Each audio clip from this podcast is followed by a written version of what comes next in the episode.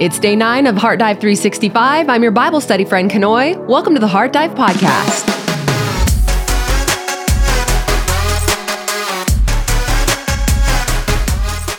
Well, today we are entering into round three of this heavyweight bout between Job and his friends in Job chapters 21 through 23. But first, I did have a new resource to share because I just bought this for my daughter and I'm in love with it. If you've got young children, highly recommend. It's called the Biggest Bible Storybook. This is not a Bible, however, it has most of the most important stories of the Bible. And just the, look how incredible the illustrations are, the bold colors. And the way that I see myself using this is to read through these stories whenever we're going through devotionals and allowing them to see these pictures. I mean, if I'm being honest, I really wanted to rip these pages out and stick them in my Bible. But maybe it'll inspire me to get a little creative in my Bible. I don't know. But I love this. I think that it is a wonderful story. They are very clear about it not being the inerrant word of God. However, these stories themselves are very accurate and theologically sound. So I do have that linked in my Amazon link below if you want to take a look at that. And speaking of resources, we have launched the Heart Vault on our website. Thank you to those of you who went in and checked out days one through six, or maybe even seven at this point. And for those of you who did support our ministry by purchasing some of those PDFs, we are so grateful for that. And we hope that it has been helpful for you in your studies. I know some people are keeping them in the digital form so that they can create like a full book at the end of the year or even at the end of the month. And then other people are printing them out. So it's really up to you how you want to use them. And again, for those of you who are like, what what are you talking about? These are the resources that we have created that include our daily heart checks, the chapter summaries, and the written prayer that I speak each day. And those are currently available for a dollar each day. We are still working on it, working through it, still figuring it out, whether or not we're going to bundle these things a little bit later. We are trying to keep everyone in mind. But for right now, this is a way to support and we give you something in return. That's the way we're looking at it. So again, we're not trying to drive a bunch of sales here. But if that is not feasible for you in any way, but you you still want to know how you can support or give back, I've got several free options for you.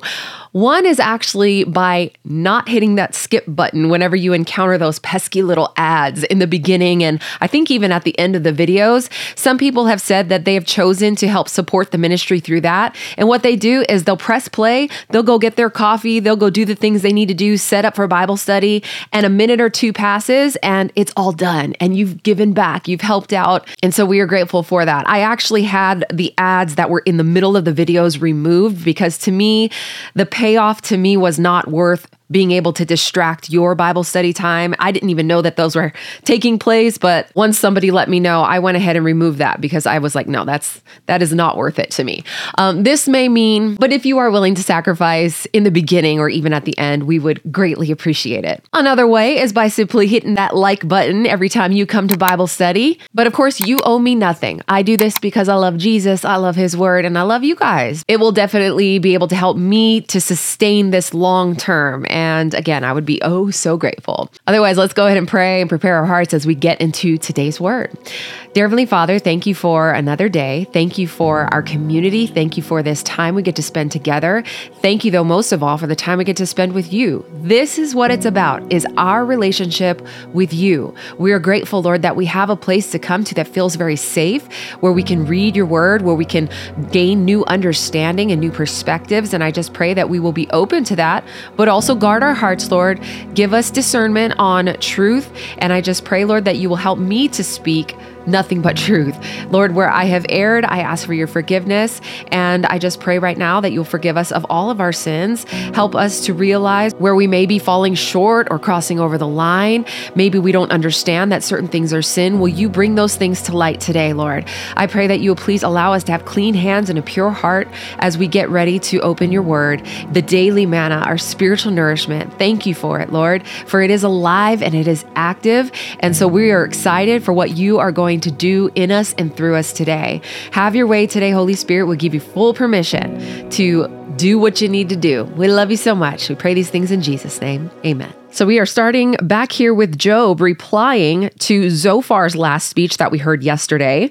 So then Job answered and said, Keep listening to my words and let this be your comfort. Bear with me and I will speak. And after I've spoken, mock on. So he's basically telling them, please just let me have a moment to be able to speak my heart. And then you guys can continue in your criticism and your jeering. As for me, is my complaint against man? Why should I not be impatient? Look at me and be appalled, and lay your hand over your mouth. So again, he is reiterating that his fight is not with his friends, it is actually with God. And when I remember, I am dismayed, and shuddering seizes my flesh. Why do the wicked live, reach old age, and grow mighty in power? Their offspring are established in their presence, and their descendants before their eyes. So here we see him beginning to expose the weaknesses in his friends' belief that only the wicked suffer and the righteous do not. Their houses are safe from fear, and no rod of God is upon them. Well, that's because of the fact that they really have no belief and therefore they have no fear of the judgment of God. Their bull breeds without fail, their cow calves and does not miscarry. They send out their little boys like a flock and their children dance. They sing to the tambourine and the lyre and rejoice to the sound of the pipe. They spend their days in prosperity and in peace they go down to the Sheol. So he's describing here the prosperity of the wicked, and they say to God, Depart from us. So now, whenever they do see God, they are rejecting him. We do not desire the knowledge of your ways. What is the Almighty that we should serve him? And what profit do we get if we pray to him? Behold, is not their prosperity in their hand? The counsel of the wicked is far from me. How often is it that the lamp of the wicked is put out? And the implied answer here is, it's not very often that the wicked are snuffed out. And this is the opposite of what Bildad said in chapter 18 that their calamity comes upon them, that God distributes pains in his anger. Again, opposite to what Zophar said in chapter 20, that they are like straw before the wind and like chaff that the storm carries away. You say, God stores up their iniquity for their children. Let him pay it out to them, that they may know it. Let their own eyes see their destruction, and let them drink of the wrath of the Almighty. For what do they care of their houses after them, when the number of their months is cut off? So Job is almost standing up and saying, Objection! You guys have been saying that the children of the wicked would be punished, but clearly they're not. And there is scripture that would then say, Sustain, Job. You are right. One example of that being Deuteronomy 24. Will any teach God knowledge, seeing that he judges those who are on high? So it seems as though Job is kind of correcting himself now in the fact that he questioned God's ways. One dies in his full vigor, being wholly at ease and secure, his pails full of milk and the marrow of his bones moist. Another dies in bitterness of soul, never having tasted of prosperity. They lie down alike in the dust, and the worms cover them. So he's declaring that both the wealthy and the poor will end up dying. That is our great equalizer, is death. Behold, I know your thoughts and your schemes to wrong me. For you say, Where is the house of the prince, who was once rich? Where is the tent in which the wicked lived, who was later judged? So he is showing here the moral order and the justice that he knows will eventually take place. Have you not asked those who travel the roads, and do you not accept their testimony that the evil man is spared in the day of calamity, that he is rescued in the day of wrath? Who declares his way to his face and who repays him for what he has done? So basically, no one rebukes the powerful. They all seem to be protected and they have done well. When he is carried to the grave, watch is kept over his tomb. The clods of the valley are sweet to him. All mankind follows after him. And those who go before him are innumerable. How then will you comfort me with empty nothings? There is nothing left of your answers but falsehood. So he ends here by saying, your guys' stance is not even logical at this point. And throughout this chapter, Job is countering his friend's arguments that the righteous will be blessed and that the wicked will suffer. That's what they've been saying. Well, some scholars believe that his friends hold fast to this argument in fear that they might fall into the same destiny as Job if they think otherwise. They want to believe that in their righteousness, they won't have to suffer like he currently is. So they really do believe that he has done wickedly. And as we know, this is a misjudgment on their part. So, heart check. How do you cope with misjudgment or misunderstanding by friends or outsiders? And now we hear from Eliphaz in his last speech here in t- chapter 22.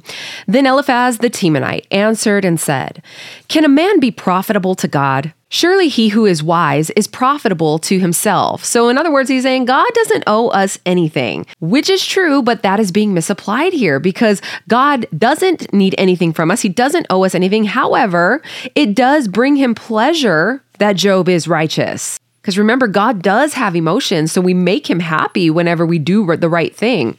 Is it any pleasure to the Almighty if you are in the right? Yes. Or is it gain to him if you make your ways blameless? So, in other words, he's saying you aren't special, Job.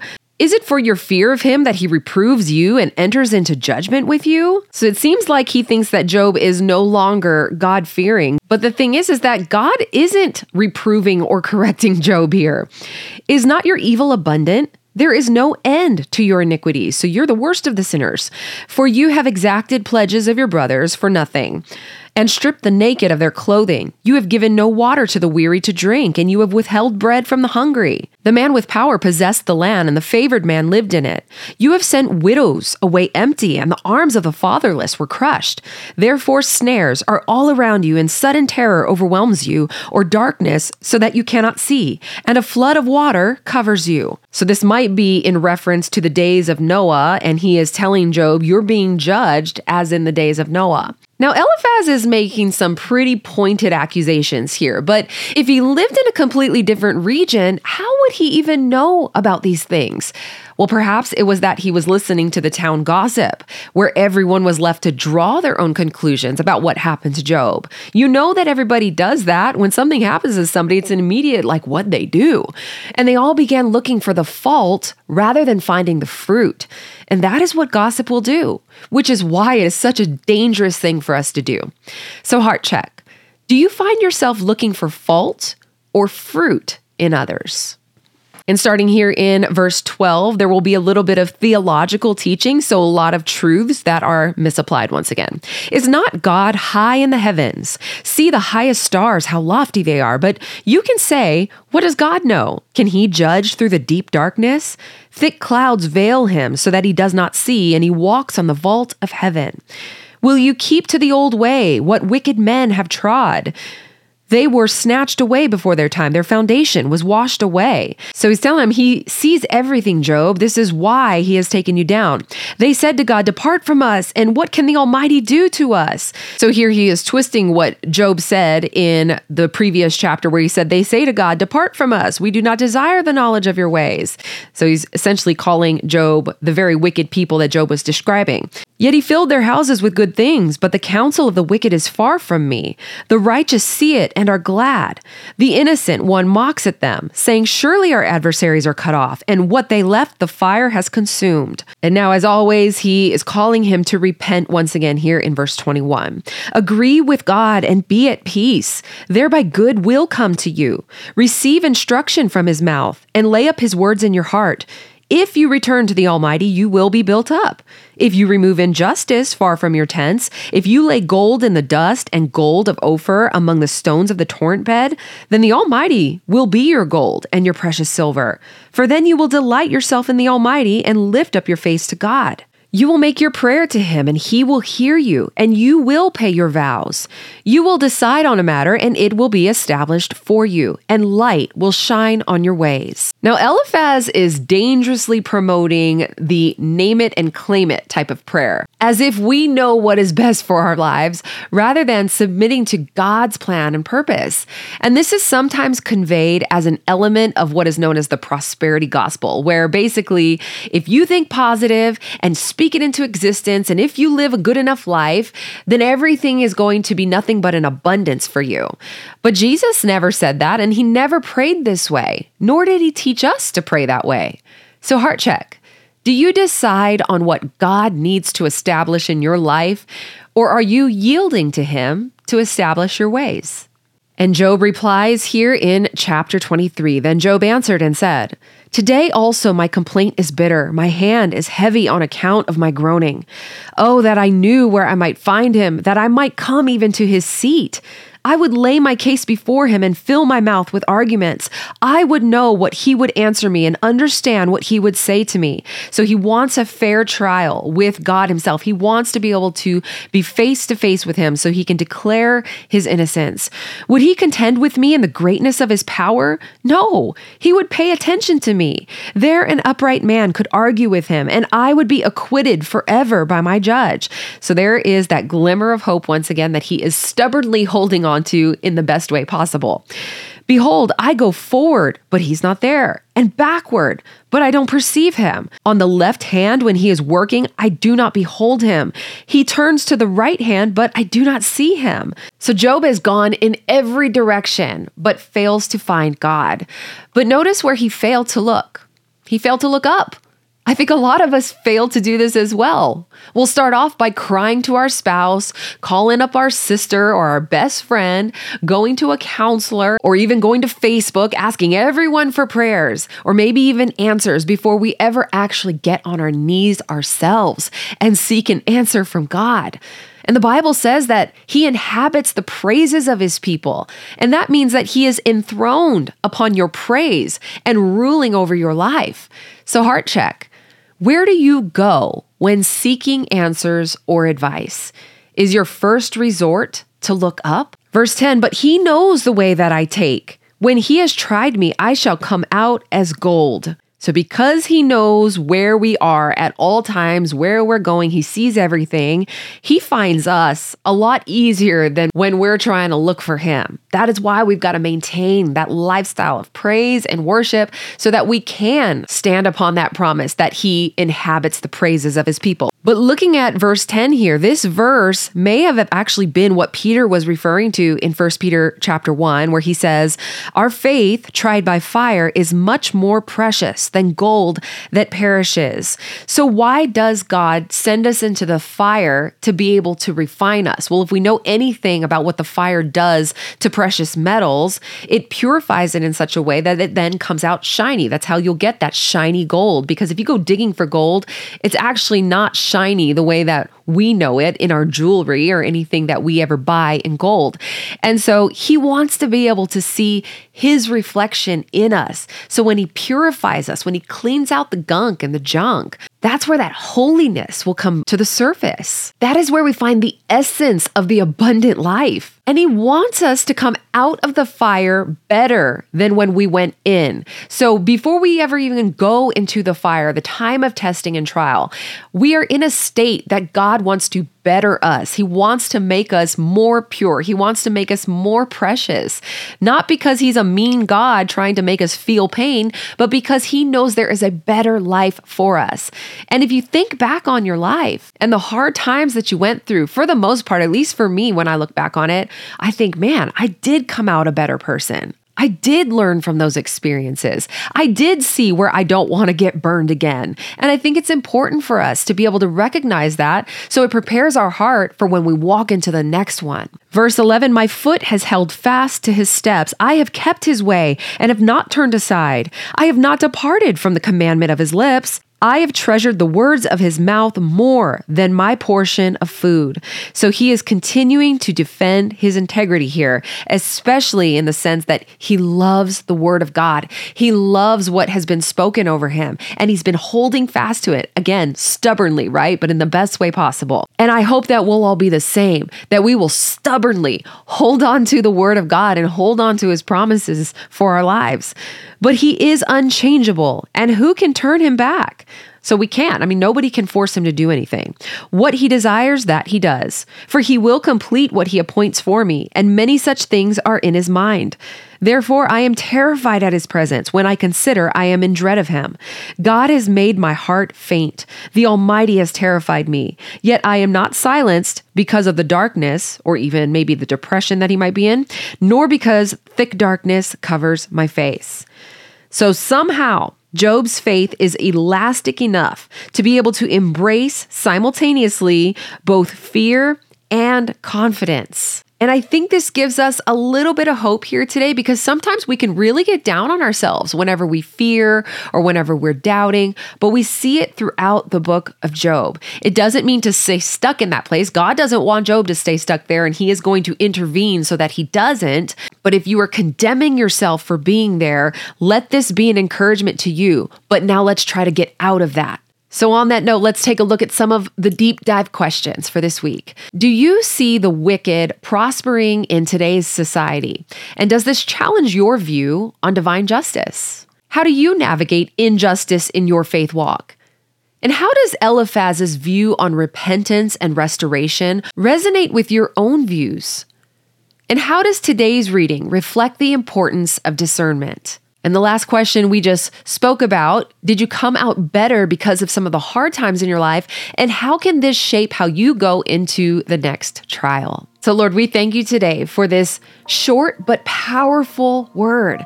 We trust in you, our just and sovereign God. Even in those times of being misjudged or misunderstood, we hold fast to the truth of who we are in you, knowing that all things will one day be brought to light. I pray, Lord, that while we are here on this earth experiencing injustice all around us, that we will be able to continue to put our trust in you. And I pray that you will give us the wisdom and patience if we ever have to face this directly. May we always stay focused on you with our ears tuned to your voice about who we are. Thank you for hearing our prayers and answering us when we cry out. We surrender all of our own desires and selfish ways to you, and we yield our will to you so that yours can be done. As we humble ourselves before you, we know that you will lift us up and declare us innocent. And we recognize that you are all seeing and all knowing, and this helps us to walk with confidence and peace. Thank you for building our faith just as you were building Job's. And as hard as it may be, we will trust you, even in the times of testing, knowing that you are refining us by fire. May we not wrestle against you in those moments so that we don't have to stay in that fire any longer than necessary. And may we be open to this process, knowing that we will come out better than when we went in. And may our faith, Lord, remain unshakable each and every day. We love you so much. We pray these things in Jesus' name. Amen. Heaven and salvation is a divine gift that is given to us by grace. None of us deserve it. In fact, the Bible says that the wages of sin is death, and every single one of us have fallen short. And then we desperately need someone to pay that price. And Jesus did it. He didn't do it because we are righteous on our own merit. He did it because He loves us and He wants to spend eternity with us. But it won't happen if we don't receive Him before we leave this earth as Lord and Savior. Hell is a very real thing, and there is no second chance after we take our last breath here. So I want to be able to give someone the opportunity today who is saying, I'm ready. I've never given my life to Christ. I don't know where I'm going to end up after I die, but I don't want to live another day without knowing beyond a shadow of a doubt where I am going to end up. I see now that this is real and I want to believe. So if that is you, we're going to say a prayer. And I'm going to put the words on the screen so that you can say them audibly with your mouth because the Bible says that when you believe and confess with your mouth that Jesus is Lord and that He died and rose again, then you will be saved. So we're going to say this prayer together. Believe it in your heart, speak it with your mouth, and know that this is indeed the day of your salvation. Dear Heavenly Father, Thank you for Jesus. Jesus, thank you for dying for me. I believe that you came, you died, and you rose again. I confess my sins to you today, and I turn from them, and I now live my life for you. I know that I am forgiven of all my sins, so I receive you now as Lord and Savior, and I belong to you, Jesus. I pray these things in Jesus' name. Amen.